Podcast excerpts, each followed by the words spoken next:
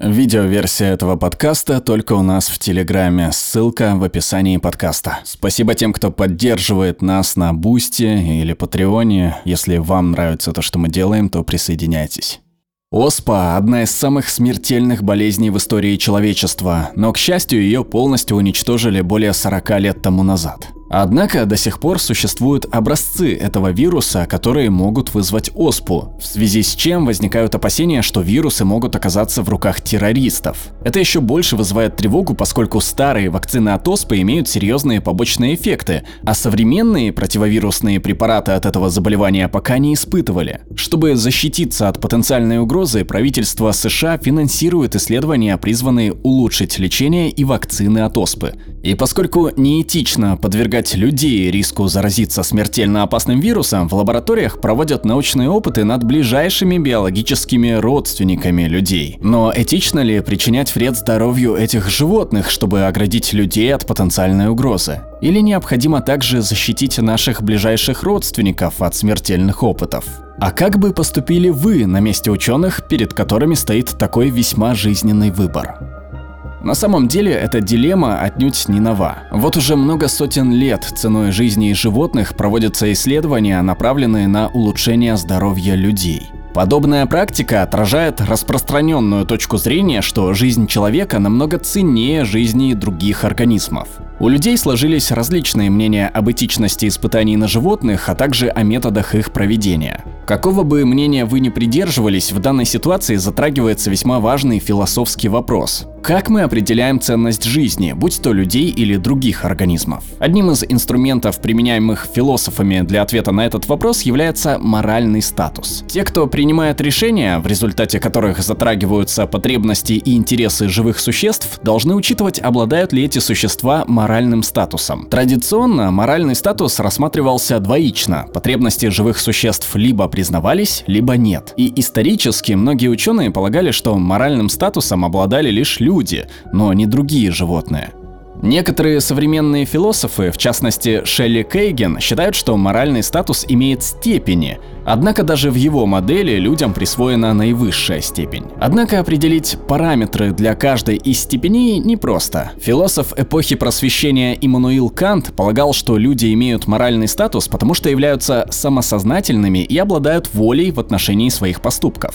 Двоичная логика в отношении морального статуса в итоге сводится к тому, что есть люди, имеющие моральный статус, в то время как другие существа попросту вещи без морального статуса. Но мыслители, такие как Кристин Корсгаард, считают, что взгляды Канта распространяются на очень многих животных, поскольку те ценят свою жизнь.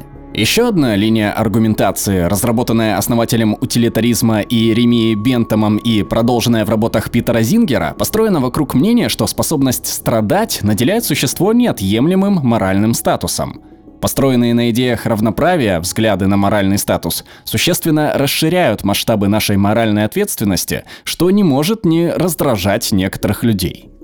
Хорошо, но вернемся к нашим подопытным обезьянам. Наши ближайшие генетические родственники обладают высоким уровнем социализации и интеллекта. Они живут сообща в сложных социальных группах и узнают отдельных представителей своей стаи. Они помогают и учатся друг у друга. Есть даже научные данные, что они противятся неравенству. Ну и, конечно же, они способны страдать.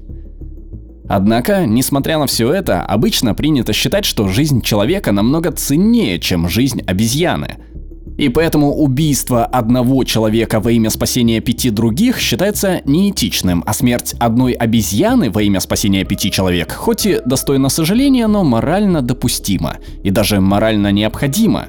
Но в какой-то момент подобные умозаключения сталкиваются с противоречиями. А можно ли ради спасения пяти человек убить 100 обезьян? А 10 тысяч обезьян? Если моральный статус двоичен и у обезьян его нет, то теоретически можно пожертвовать любым числом обезьян ради спасения одного единственного человека. Но если моральный статус имеет степени и хоть сколько-то его достается обезьянам, то в какой-то момент это равновесие будет нарушено.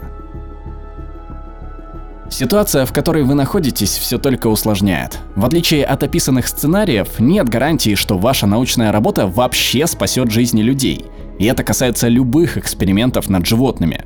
Научные исследования лишь иногда приводят к прогрессу в медицине. Но в вашем случае все еще хуже.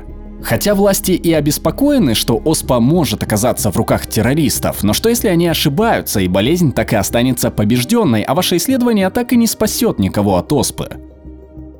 Для принятия решения вы можете рассчитать эту неопределенность.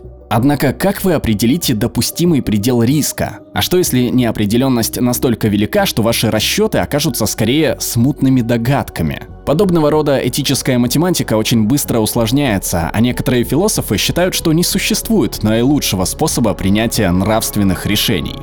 Но что бы вы ни решили, ваш выбор должен быть надлежащим образом обоснован.